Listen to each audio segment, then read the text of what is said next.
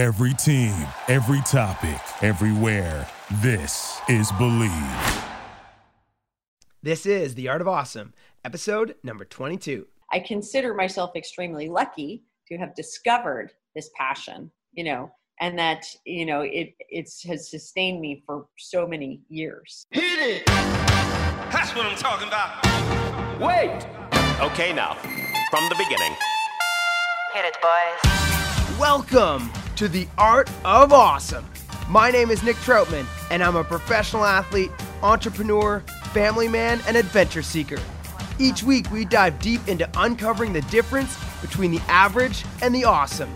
We talk with thought leaders, business moguls, health and fitness professionals, and world class athletes as we look for the secret sauce to producing awesome results in everyday life. Thanks for spending some time with me today, and let's get to it. Welcome back, everyone, to The Art of Awesome. I am your host, Nick Troutman, and I'm just excited to talk with you all today because today we have an incredible interview with a very close friend of mine. And I think this is going to be an interview you guys are going to get a lot out of.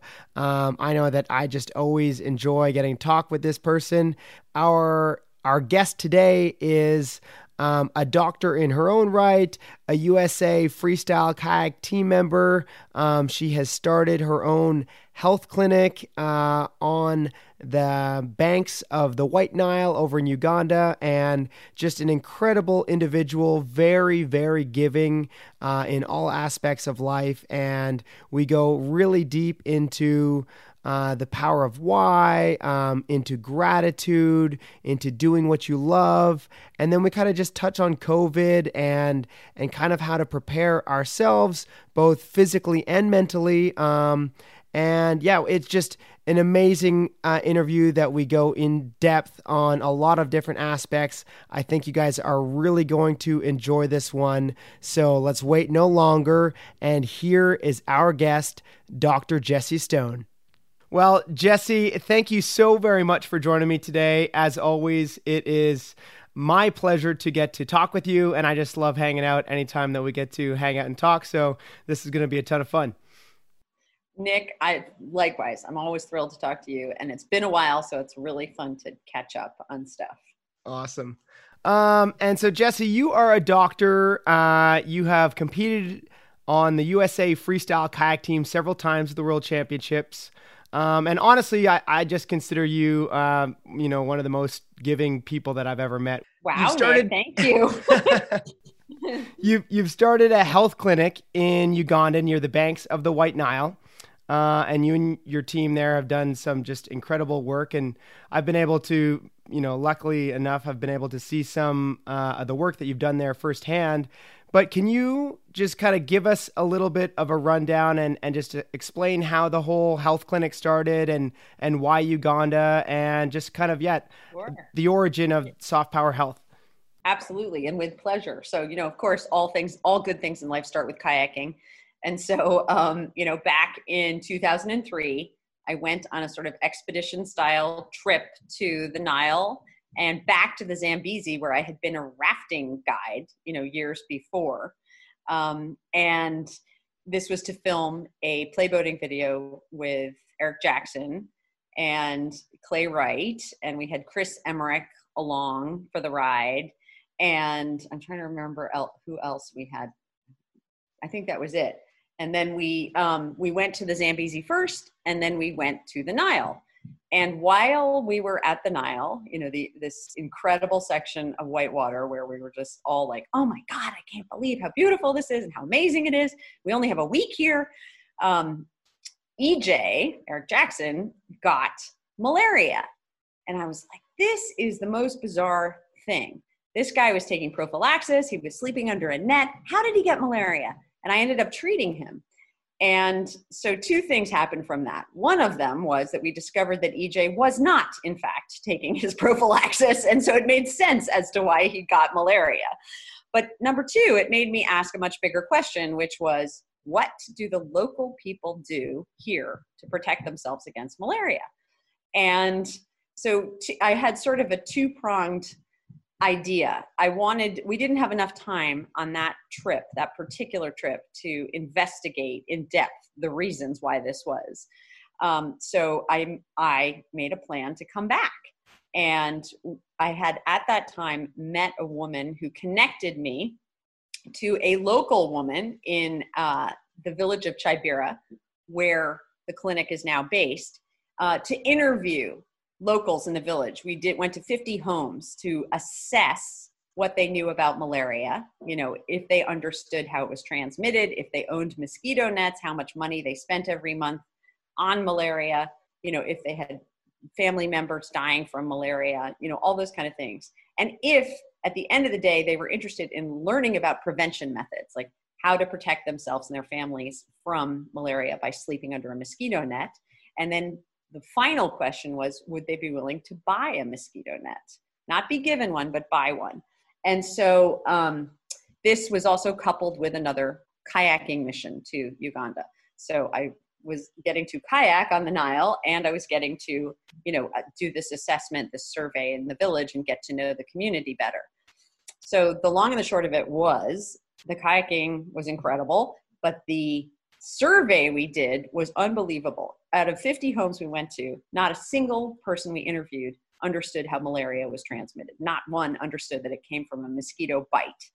And um, everyone was interested in learning more information about how malaria was transmitted.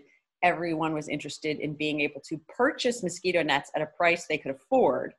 And that started the idea to do an educational outreach for malaria and to sell subsidized mosquito nets to people who were interested. I had no idea at that time of wanting to start a clinic. That was not in my mind, but I was very interested in doing this educational outreach for malaria. At the end of that visit, um, I was introduced to the mayor of the village, known as the LC1, and he said, We are going to give you community land. Would you build us a clinic? And I sort of thought, well, I know nothing about this, but it sounds like a great idea. Yeah, sure, I'll do it. And so um, that was the genesis of how Soft Power Health started. And um, so from that time, and that was back in 2004, we built the health clinic and we continued malaria outreach we opened the doors of the health clinic in January of 2006. I believe you were there, Nick, and I believe that you and Emily and Dane and the Jackson family helped construct some of the clinic. So um, I, we have photo proof of that, which was really cool. Um, and since that time, we have also opened other educational community based health outreaches. So we, we have one for family planning, which is all about education and offering methods of family planning both to women and men um, which is very well attended. That's been running since 2007 and then we have a nutrition malnutrition and nutrition outreach similar style where we help educate people about nutrition and malnutrition so that they can create balanced meals from the food that they grow. And we offer you know information about clean water vaccination deworming treatment, vitamin A supplementation, just basic things which many community members have no access to at during these outreaches. Um, and we do follow-up visits also to people's homes to assess, you know, like did they retain knowledge? You know, did they have further questions or challenges at home? Um, we have an outreach for uh, domestic violence against domestic violence because that's a big problem that's kind of under the radar screen i mean around the world really but it's definitely a big problem in uganda. And then finally we have an organic gardening outreach which um, starts at our home garden right next to the clinic. And then um, we help uh, many people our most in need patients who have nutritional challenges to develop an organic home garden in some form or fashion that they can then run themselves and they can use out of the garden what they grow, but they can also sell any extra for some income generation. So that's also been going for at least hmm, 2020 now, 10 years. Can't believe it. Um, so, and the clinic itself has gotten very, very busy. So, in an average year at our primary care clinic, we see over 35,000 patients. So we see that many patients at the clinic, and then in, through all the combined outreach programs, we see another 15 to 20,000 people. So we have Wow. a big reach in the community now. And, you know, one of my big passions is education and prevention and trying to help raise the level of education, especially around these health issues of the communities. And many, many people just don't have the opportunity to learn about these things. They're not taught in school if they go to school, and many people cannot afford to go to school, so they don't.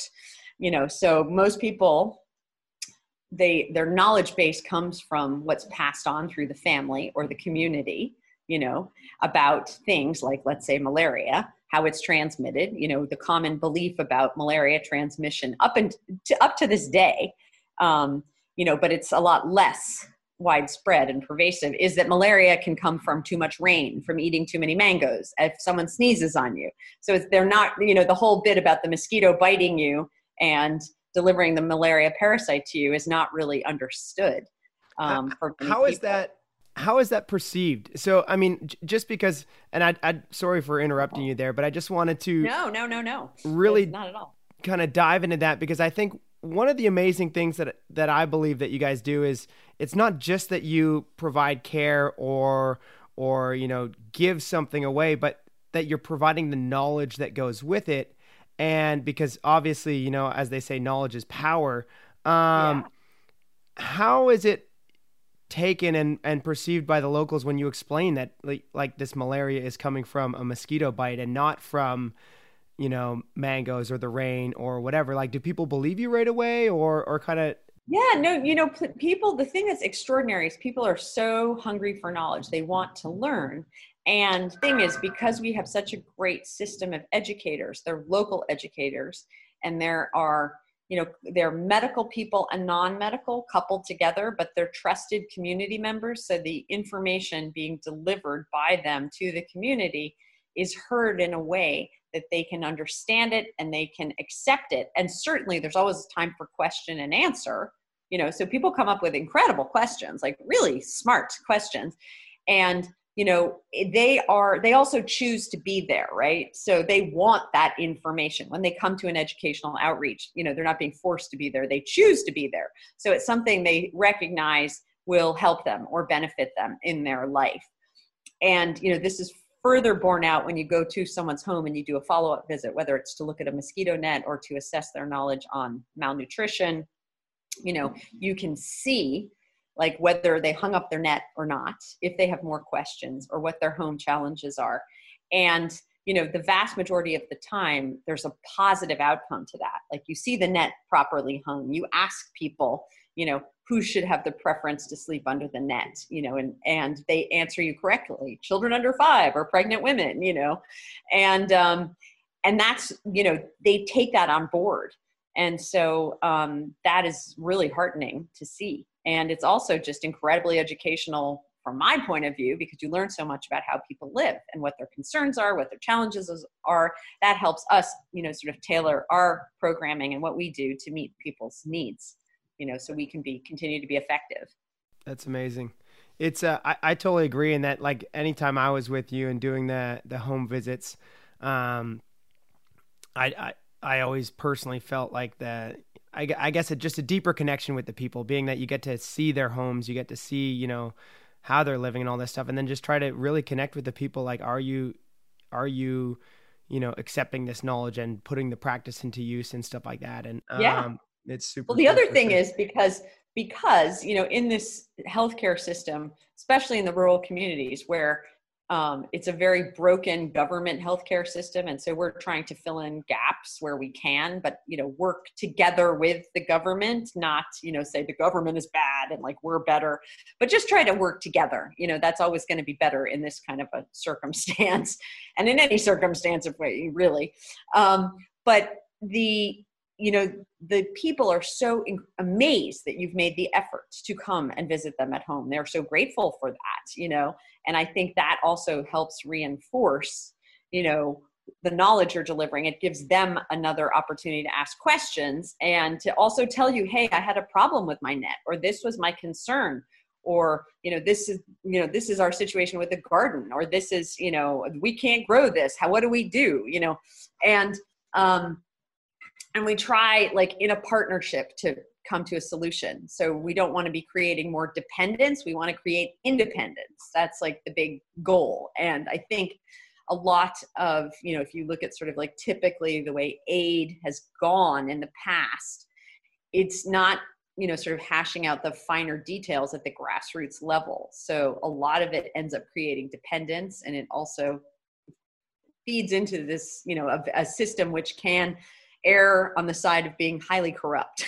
so if you can actually make the effort to connect with people and you know we're lucky because we've been around now for 17 years it's hard to believe that um, that we have trust in the communities so if we're coming to discuss something you know we have um, the opportunity to dialogue and partner with people and that helps us be more effective as well that's awesome. You you also you just just like in talking about aid and stuff like that, you were talking about how you actually charge for your nets and for the products and stuff like that and, and it might be subsidized yep. but still can you kind of just talk over why you do that versus just give it away and explain Absolutely. the difference between aid and and yeah why why you charge for something versus just because oh, I think a lot of people, myself included, you think when you're like trying to help, you know, underprivileged people in Africa, you're just going to give them something. You're like, oh, why wouldn't I just give them this? Because I can help out so much more by doing that. Um, explain kind of the the, the well, process behind that. that. Yeah, I mean, I think the instinct is really good. We want, we all want to help if we can, you know, and that is like the first reaction you know, because you want to make it better immediately. You want to make the situation improve immediately. Um, I think there's the whole issue of like sustainability and long term um, work with communities where I believe, and I could be totally wrong, I'm not saying, you know, my way is the right way, but I believe that it can work. And I have seen it work in our setting um, where you develop a cooperative relationship it's a partnership. It's not i'm coming to give you this thing and you must take it because it's free and you don't know what to do with it and you have you know. So you you know use your mosquito net to cover your pit latrine or your garden you know instead of your bed because you got this free thing that you're not really sure what to do with you know. You can you, can use it for something but maybe not its intended use. So this way like Uh, just using the mosquito nets and the malaria education as, as an example people make the effort to come to the session and if they they learn about malaria they learn about the mosquito nets they can see the mosquito nets you know they have the choice they can buy this net and they know it's a good price like it's heavily subsidized but it still has a cost. So they have to produce some money for that. So the thing has value to them right so without that, you know, buy-in, then it doesn't have any value for them, right? Or we don't know what the value is.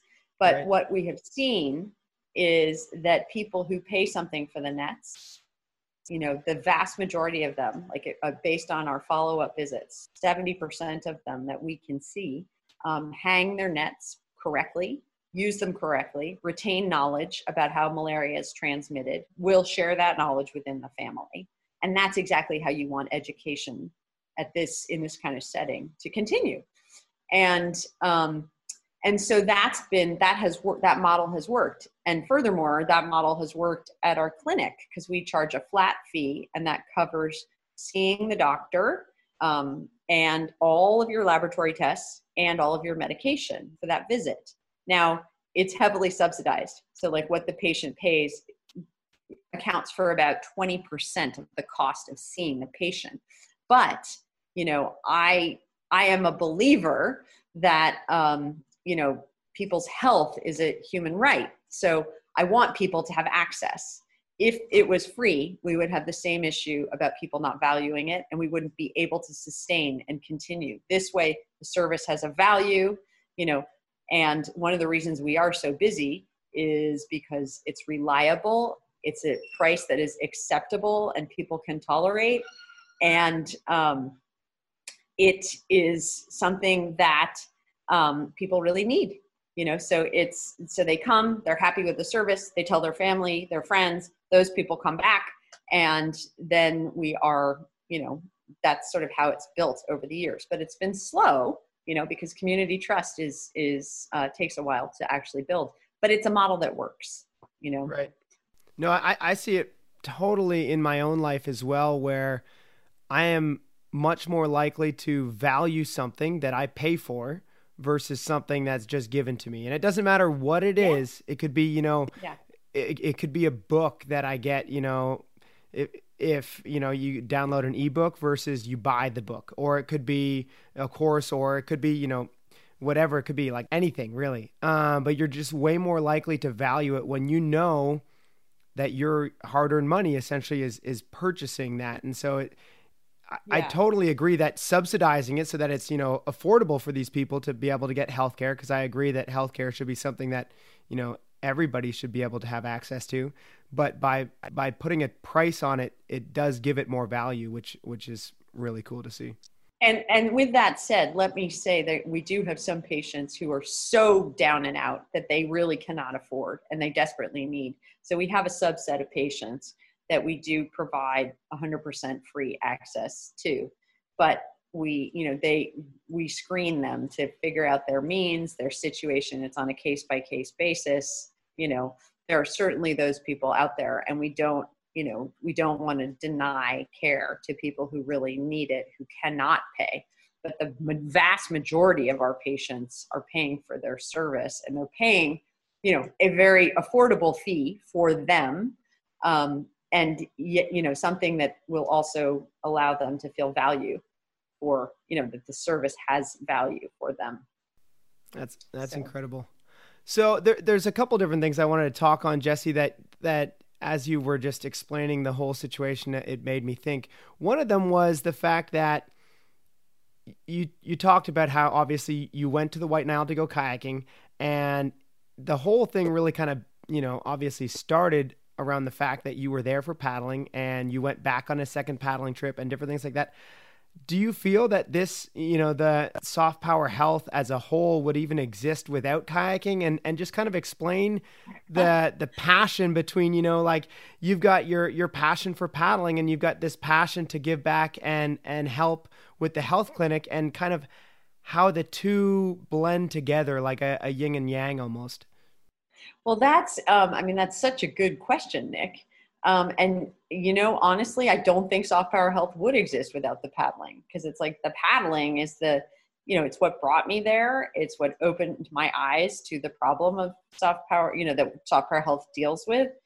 And it also um, allows me, like in my current life, to, you know, when I'm in Uganda, to recharge my batteries every time I go paddling, or just have it's like my meditation on the water, my time for myself when I am not at the clinic or doing something clinic related.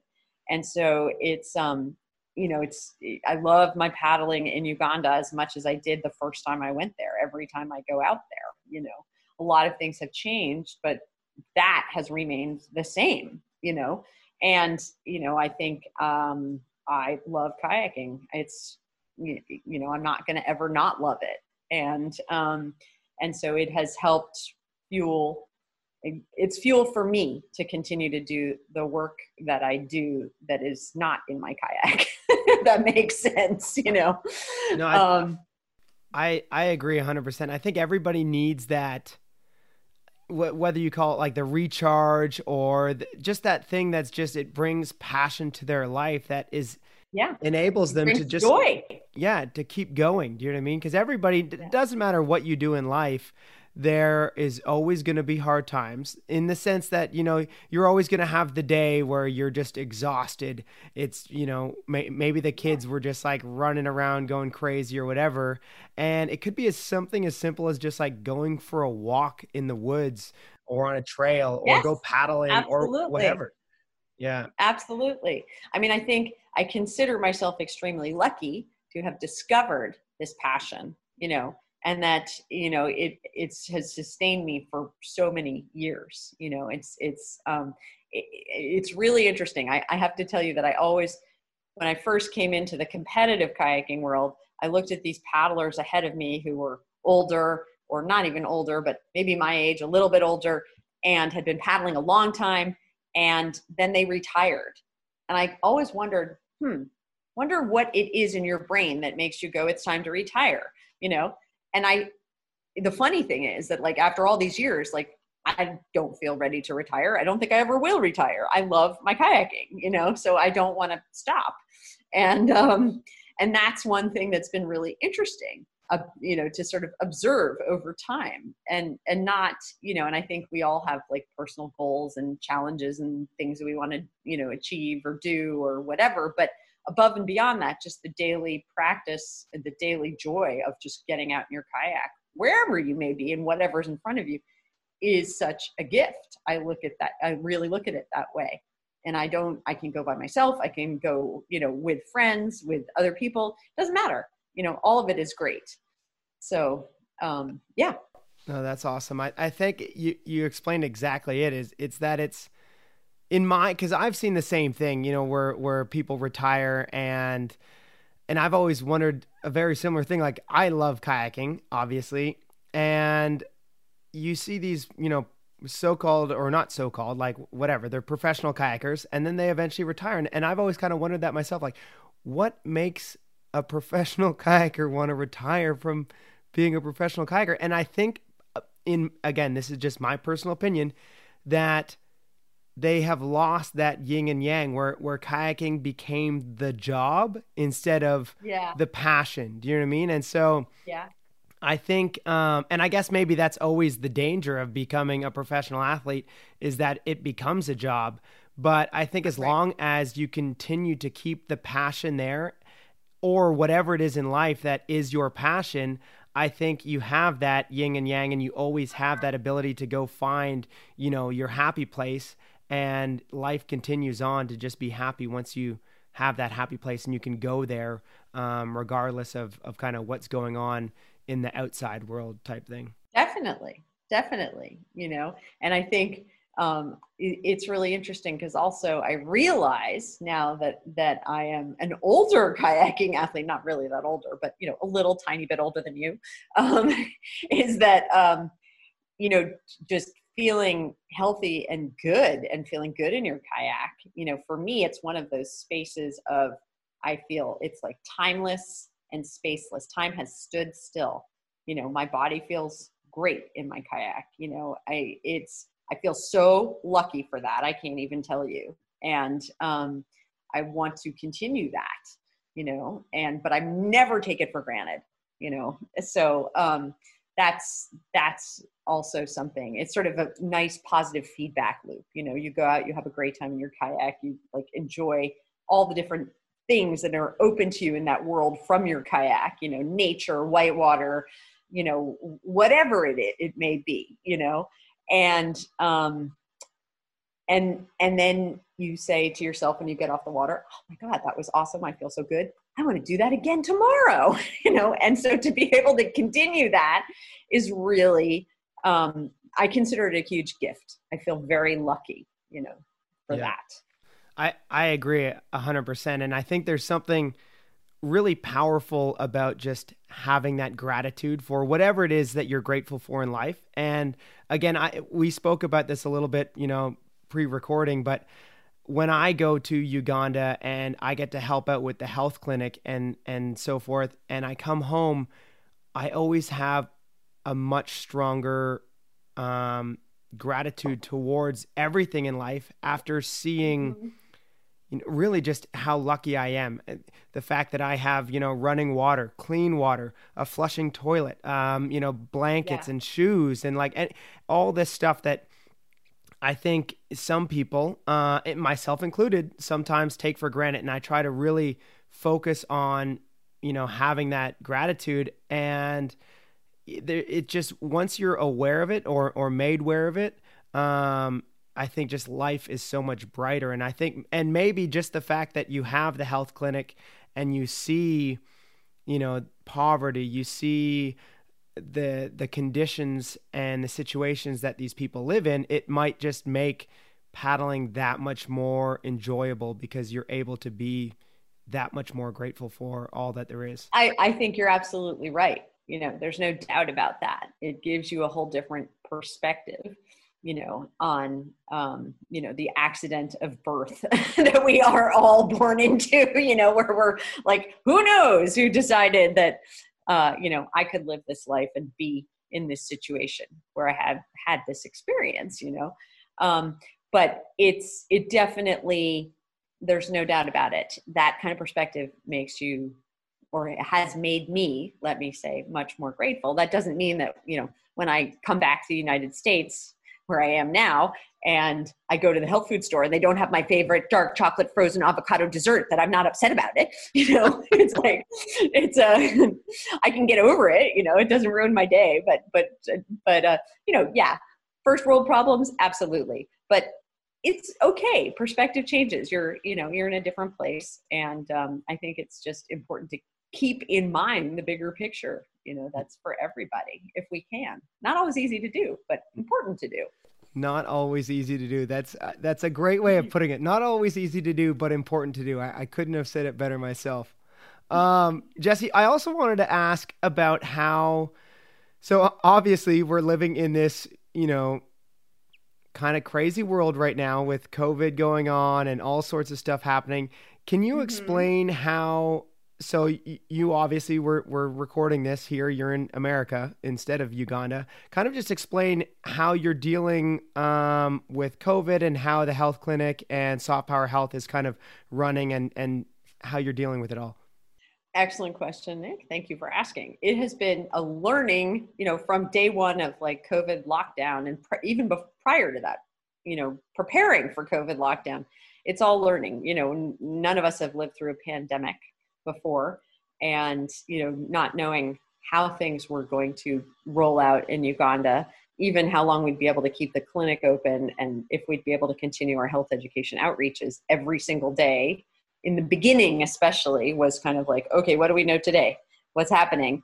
Um, but i am extremely grateful because we've been able to get all the uh, personal protective equipment that we needed for our staff and to have masks available for our patients. And we've kept the clinic open, you know, continuously since the lockdown began in Uganda up to the present day. And we've been able to continue our family planning outreach, which has been in huge demand.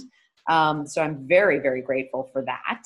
And we've been able to also assist certain patients in um, some of our patients have had really tough, tough situations without, you know, all work basically came to a grinding halt. So a lot of people didn't have income, a lot of people could not buy food.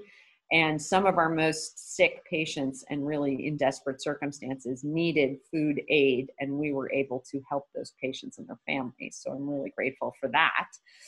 And finally, there are some patients that really needed major life changing surgeries and so for you know a period of time a short period in the beginning like six to eight weeks um, the, the hospitals that did surgery were completely closed but then they reopened so we could actually help some of the most in need patients get surgery. Um, that was really really good as well. You know we could continue that referral um, aspect of the work that we do And, you know, so that's been great. I mean, I'm so thankful for that. Um, but, you know, now we have a little bit better idea because what is it, September? All this started at the end of March. Um, at least in Uganda, that's when the lockdown began. So we have a little more information. We've seen what's happened. And so far in Uganda, you know, uh, COVID has kind of done what it's done in other parts of the world, which is people that were already had pre-existing conditions, you know, obesity, ob- obesity diabetes, um, underlying lung pathology, or severe cardiovascular disease were more at risk to get sick. Um, and that's what we know. But overall, the population in general in Uganda has not gotten really sick that we know of, you know. Um, and so that's great to see and um, certainly much less of a burden on the healthcare system overall than people anticipated so that's a real plus. And then with the latest data that's come out it really looks like many more people are asymptomatically infected with covid which probably means that many more people are infected worldwide and don't know it and so therefore the death rate the lethality rate of the virus is less than we anticipated, which is also a good thing. So, Awesome. you know, yeah, all this is actually quite good news for us and for the world. That's that's incredible for sure, and it's uh, I mean, just in general, I think having, I, I mean, I guess my point of view is, if you're able to be healthier or um, boost your immunity, you're you're less likely to have that situation. How do you feel that, or less likely to be affected by COVID? How do you feel that um, that the Ugandans or that the the people coming into your clinic, do you feel that their immunity is stronger to fight that or is weaker Well, I because mean, of think, malaria you know, or what's, what, what what what's really okay so, so okay so there are many okay you just in my mind made me think of a whole bunch of things to say so first thing i'll start with the clinic in uganda so the thing is you know um i have observed some things in ugandan health in general like the if if ugandans survive past five years old and five years i'm saying five years because five years is when we sort of typically recognize the immune system to be fully developed. Um, and so if ugandans survive past five usually their immune systems if they don't have some underlying pre-existing condition um, are so robust and so strong they're so much stronger than ours you know things do not affect them the same way that they affect us in the developed world I mean, I, I have seen things that have just blown my mind over the years, you know? And so when all of this was brewing in my mind, I was saying, I wonder if Ugandans overall are just going to fare a lot better because they, you know, the ones that have survived past five years old have such strong immune systems, you know, that they can fight off all kinds of things like that we in the West will likely have never survived, you know? So, um, so that, you know it remains to be seen but i'm i'm i'm thinking that that's part of what's going on here you know i really am and it's and there is there are other countries in sub-saharan africa that are reporting similar you know death rates with covid where they're a lot less than what was anticipated you know? So i don't i think that this is not unique to uganda you know?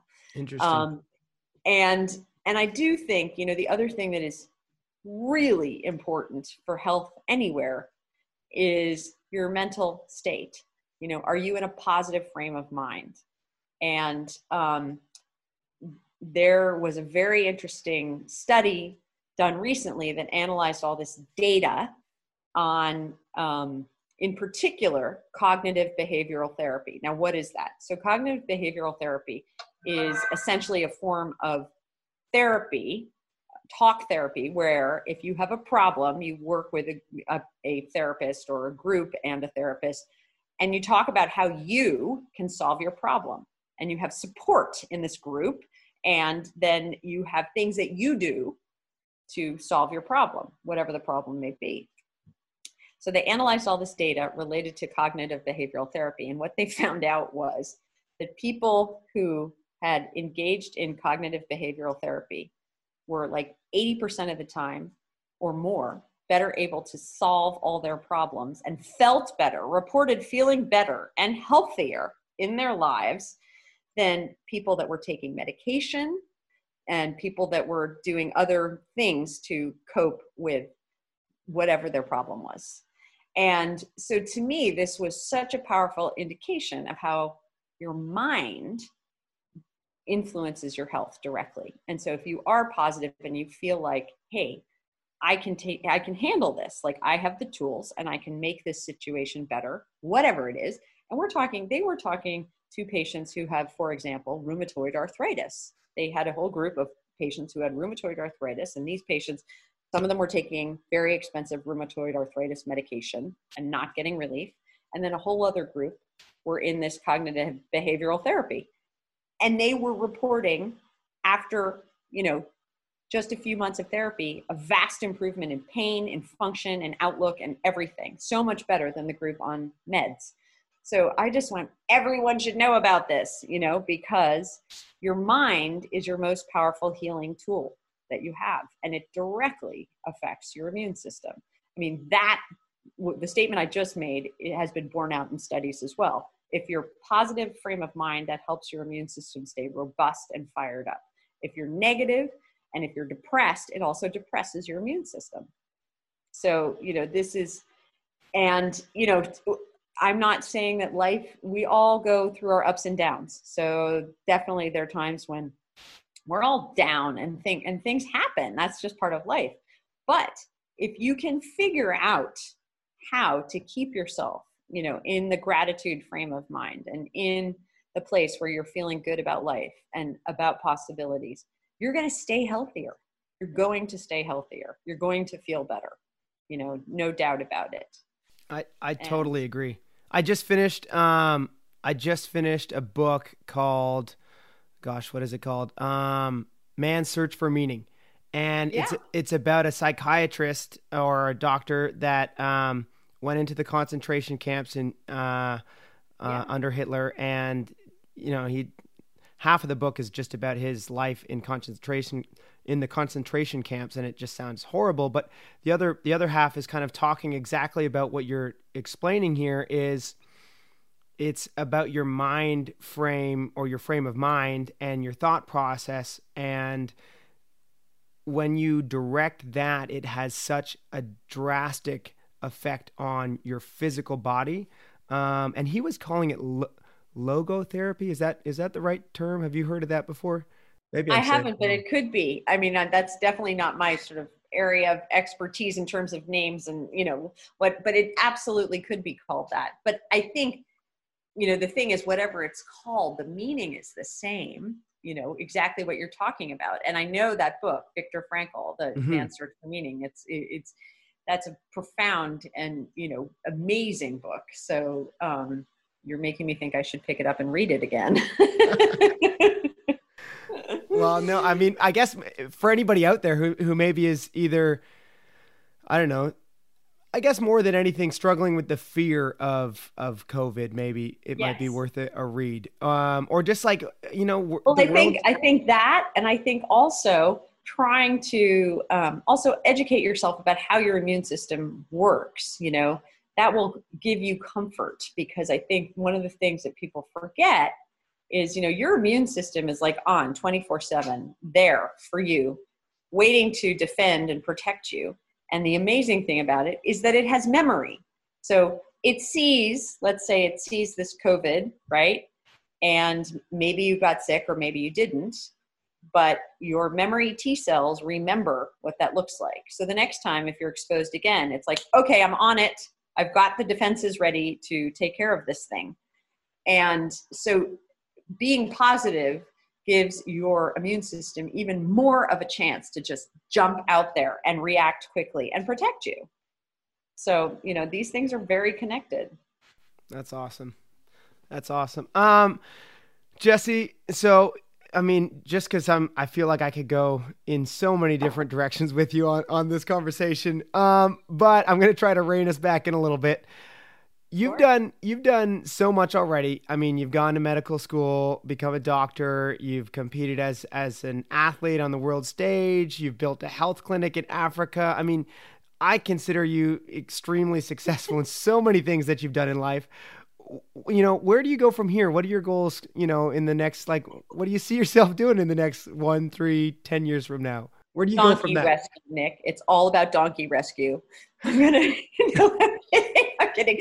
No, that is kind of a retirement plan, but I don't know if I'll retire. You know, you, you know that my partner is a donkey whisperer, so um, you know, well, he's he's a human donkey, but that's another subject. anyway, but um, we do love donkeys and there are they have been horribly misunderstood animals so no later on in life we're gonna you know continue on the donkey rescue track uh, right now i think um, i my main goal honestly is to keep soft power health going through this period of time where things are challenging um, we have been very lucky like i said so we just want to maintain continue to do what we're do, doing you know help those patients and people that we can and um, continue that. I mean, eventually, what I would really love for soft power health is that um, it can continue um, you know, when I'm no longer here. that would really be wonderful. Um, that it will continue to provide the health care, the health education to people uh, really in need. Um, that is a big dream of mine. That's... And, um, you know, and I think uh, kayaking, I want to, you know, continue to paddle and learn um, as much as I can, learn new tricks. I'm still working on my phonics monkey. Can you believe that? Okay, I should I should have mastered that trick by now, but I haven't. You know, um, and same with all my McNasties and flatwater McNasties. Those are kind of hard. Haven't mastered that. Um, but I mean, no, there are a lot of things I still want to learn in kayaking. Rivers I want to go see, places to explore. You know, um, they're they're both here at home in America and you know internationally and I think, you know, like I'm in Maine right now, and one of the things I'd love to do is go check out all and surf at in my kayak all the tidal reversing fall spots on the coast of Maine, and there are many, and they are fun. So you know, just as like a, a little short term project. Um, I really want our inner city kids kayaking camp to survive and sustain. Those kids more than ever now need an outlet in nature, you know, to do something totally new. And um, I'm really hoping that next year, um, when things calm down with COVID, we can get that program going again because I love doing it. It's incredibly fun, and the kids, at least up until now, have really loved it too. So, you know, you've been a big part of that over the years, and I hope um, that you and Emily will continue to do that and and um, that would be wonderful. Maybe your kids too, as they come into paddling more. We'll see. For sure, I I love the the inner city kids camp, and I mean, definitely once that opens back up, you can count us in for sure. Jessie will be there to help out. It's one of my favorite things to do throughout the year, and we'll see how our kids do. We we took them this past weekend actually to go. Uh, run the Nantahala. I heard. And I it got was a little super message fun. from the road. I hope it was fun. it, it was a lot of fun. It was super cool. I don't know if I'd say that they're ready to help, you know, instruct yet, but uh, maybe come swim in the pool with the kids. When yeah, you know, getting them like teaching them wet exits and stuff. Uh, that, that'd be good for that for sure. Uh, Jessie, I'm going to move us along to what I kind of call our fire round, and um, just kind of fire a couple questions at you that I ask uh, pretty much all the guests on our show so far. Um, and I'm going to kick off with Do you have an inspirational quote that you live by? Oh, I think there are several quotes that I live by. I think I mostly hear my dear departed dad's voice saying things from the breakfast table when I was, you know, when I was a kid. And some of them were were like this one I love. Be the ping pong ball floating on the ocean so that you're light and nothing takes you down that you can bounce around out there and not be you know swamped by a wave i love that one then i when i you know that's because it's very also very much like a paddling metaphor for me too but you know to his point you know just be be able to bounce back stay light you know and um and also the other thing he always used to say uh, is, you know, give out positive vibes. Positive vibes attract positive vibes. So give out positive vibes. I love that one too. So those are very simple, but I think they're they have been, you know, profound and lived with me for my entire life thus far. Um, so I like those two a lot, you know, but there are others depending on the day. I love it. It, um, it reminds me that I think I need to say more, you know, inspirational or motivational or anything like that uh, kind of quotes to my kids at the breakfast table. We we have breakfast every morning, and I try to make them breakfast every morning, and I sit down and, and eat with them. But and we talk a lot and whatever. But I think I need to like have maybe I'm just gonna make like a list of inspirational quotes, and like every morning I'm gonna like yeah, peel try, one off and you know like yeah, because then then when when your kids are my age, they're gonna be saying this back to you. so so when my kids become your age and they get interviewed for a podcast, they will have the answer. exactly. awesome. No, I think that's a great idea. I'm totally going to do that. Um, Jessie, do you have a favorite book? Okay, well, oof, that's another tough question. I can I have some books that I love and I would recommend to anybody because I think there's so much about like the triumph of the human spirit and what's possible if you put your mind to something. So one of my favorite books, I'll just leave it to one on this podcast, is called A Pearl in the Storm um, by Tori Murden McClure. And this very unique woman um, basically, I'll just because this is sort of a known fact, but she became the first woman to ever row a boat across the Atlantic Ocean by herself, unassisted. Wow. And it's an extraordinary story. She's an incredible writer, and I highly, highly recommend it to anyone. Um, it's uh, I couldn't put it down, and I usually fall asleep reading. In full full disclosure, I'm I'm gonna go out and buy that as soon as we're we're done recording, Jessie. It sounds awesome. Um, do you have any recent lessons that you have learned uh, that you'd like to share with us? Oh my gosh, I feel like you know every day I think I have a lesson.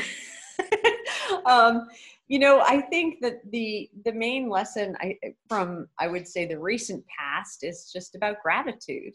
You know, to wake up every day and feel so grateful for everything, um, from the the things like you mentioned before that you're reminded of when you go to Uganda, like being able to drink water out of the tap, having clean water, not having to, you know, carry a jerry can for six kilometers filled with water from a borehole so you can drink water and make your dinner.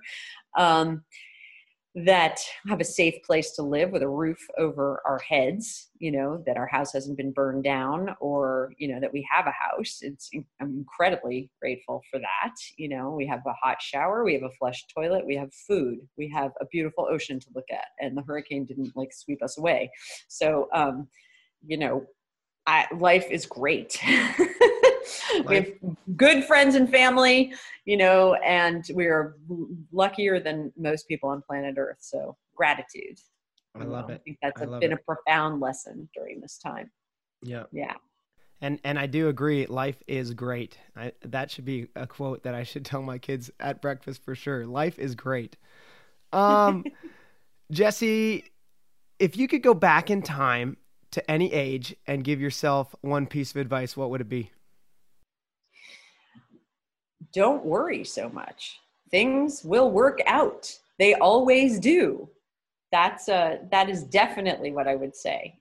You know, absolutely. I you know, love we get that. caught up in the future, what the, what things should be, how things should be, you know, who we should be. It's really not so important. You know, it's really important to enjoy the moment you have because you never know what's going to happen. You know, That's amazing. and and all and and all of that stuff that you know you're supposed to be or whatever. It doesn't matter. What matters is like that you're healthy and that you're happy and you have people that love you and care about you. That's like all that matters, really. At It the end is. of the day. It is all that matters. And it's it's funny. I have had. I mean, I've only interviewed you know a handful of people so far. Uh, I'm trying to remember exactly how many it's been. So ten or twenty or something like that. And I would say at least at least half, a minimum would be a third of the people have answered that exact same question the same way. Like Really? don't Oh, worry, stress less. Like the little things Yeah. don't matter. And and it's so funny that every time I hear that, it reminds me, yep, don't do that. Like and I- I don't know, I don't know if it's just that society kind of we fall into that trap or maybe I'm just speaking for myself. Maybe I fall into that more often than- Everybody than falls into that trap, Nick. You know, Yeah. that's life today. So it's always good to just re- remind yourself, you know, or as you know, our community remind each other of that because we all we all do. We're human, you Mm-hmm. Yep. know. So um, it's easy to do. Jessie, you have experienced so much in life. Um, what would you consider one of your most awesome experiences? oh my god there there are many but i think one of my most awesome experiences was getting lost in the jungle with ej in ecuador that was like that sounds crazy but it was such a crazy experience and it was so funny because it was like the classic you know experienced kayakers who should know better and didn't do a single thing right but at the same time you know because we basically were totally unprepared to spend the night in the jungle in ecuador you know when we were um, paddling this river that none of us had seen before and it flooded and and we had no idea where we were going and we had no water we had no food we had nothing. And the the craziest thing about it was that like during the whole experience you know i never was worried you know it was like physically hard i didn't like being eaten all night by bugs i didn't you know i it, there were there were things that, about it that were unpleasant but it was a great adventure. It was an amazing adventure, you know, and I'm so grateful that I had that crazy adventure, you know, and um, yeah, it was. It, I mean, I know that sounds kind of crazy, but it really was something I'll never forget. Totally unplanned, classic Eric Jackson, you know, nutty experience, but really good. And um, and it was never like oh my god you know something terrible going to happen no it was just like okay this is unfolding and we're just experiencing this as it happens and it's okay. It all worked out. It was fine. You know we were a little hungry a little tired a little thirsty when we got back very dirty but um you know it was all good. And we met this incredible family on top of you know this mountain that you know on one of the tributaries to um now I'm to, to the it's a tributary to the Amazon actually, but um, anyway, it was spectacular. And this family was so nice, and they took us in and you know fed us and gave us something scary to drink, and we were all good. That's awesome. I love it. Yeah. I love that story for sure. It reminds us all, I think, that just it's the adventure in life that when you look back on it, those are the memories uh, that and and I mean, maybe I'm again just speaking for myself, but when I look back at like the year at the end of the year, I'm like, oh, what was the best part of this year? It's it's always those adventures that I go on, whether they're good or bad. Like or like it, in the moment, you might not always be, you know, loving it to. You may not max. be comfortable, yes, yeah. you know, but later on, you're like, wow, that was really cool. yeah, exactly. Totally. Exactly. Um, so Jessie, I've got one one more question here. Um and it's it's one that I've actually taken from uh, from a different podcast, and, and I thought it was just a really interesting thing. But if if today was your last day, and everything that you have done, all of your work, um, just everything was to go with you, and all that you were left was a piece of paper and a pen, and you got Ooh. to write down three truths. That, that's it, just three. What would your three truths be? Oh my God, Nick, that's a tough one. You know, well, I think the three truths would be uh, do what you love, make sure you communicate how you feel to the people you love, and have fun. Have fun. Never underestimate the importance of fun. That was another thing my dad also always used to say as well. And I never really got that until later in life. And now you know i think that's really important i love it i love it jessie. Um okay so my final question i, I know I, I said the last one was the last question but the final final. This, the final is final. the final final final question for you. What is your definition of awesome? Ooh, what's my definition of awesome? Okay well i think there's several but one of them would be okay being self-contained on a kayaking mission to go, you know, like, so either, let's say, going to, I'm just using this as an example, going to Corsica, having a van, and being able to paddle all those different rivers and camp out under the stars. Um, or in the van if it's raining. So you have an option there. You don't have to be like in a soaking wet tent. And, um, you know, be with friends and people that you love who share that experience, share it with people who can go on and share it with other people and um, just have that adventure that unplanned you know unknowing what's going to happen next. To me that's awesome. I love the sort of spirit of adventure and unknown exploring something new. Even going back to explore something you've done before you can see it in a new way you know? Um, but the simplicity of that you know it's it's uh, being self-contained you have everything you need and then you go that's awesome that that is awesome and and sounding to go to Corsica on a kayak trip with a van, not knowing what's going to happen next. I mean, that to me definitely sounds awesome. But I agree, just the simplicity and the spirit of adventure is is extremely awesome. Um, Jessie, thank you so very much for joining us today. Thank you for sharing all of your wealth of knowledge, uh, your stories, and and everything where is the best way for someone to connect with you or to help um, donate to Soft Power Health or to help give back or anything like that? Well, thank you for asking, Nick. Um, the best way is to, you can reach me at jessie at softpowerhealth.org or go to Soft Power Health's website, which is www.softpowerhealth.org. And then there are ways to volunteer, to donate. Uh, my email is there. You know, anything anything you might need to contact me or connect to Soft Power is there. And uh, we take all kinds of volunteers, medical, non-medical. Right now, we aren't taking volunteers because of COVID, because no one can travel to Uganda. But when we the borders are open again, we will start that back up.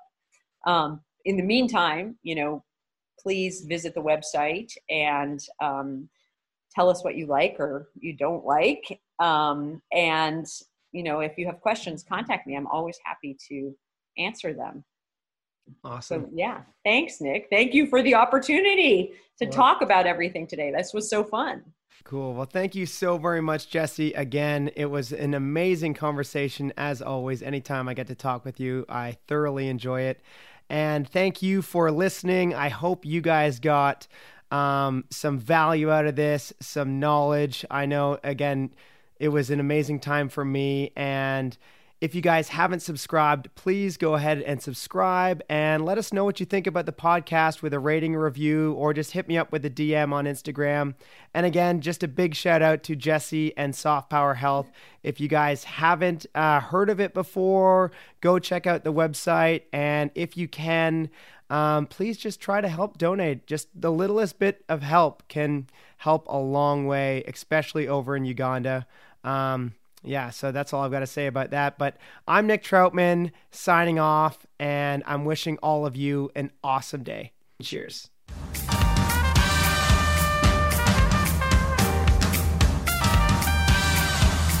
What are you talking about?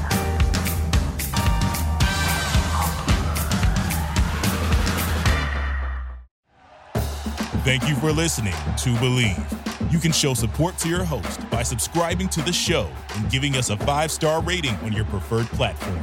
Check us out at Bleav.com and search for B L E A V on YouTube.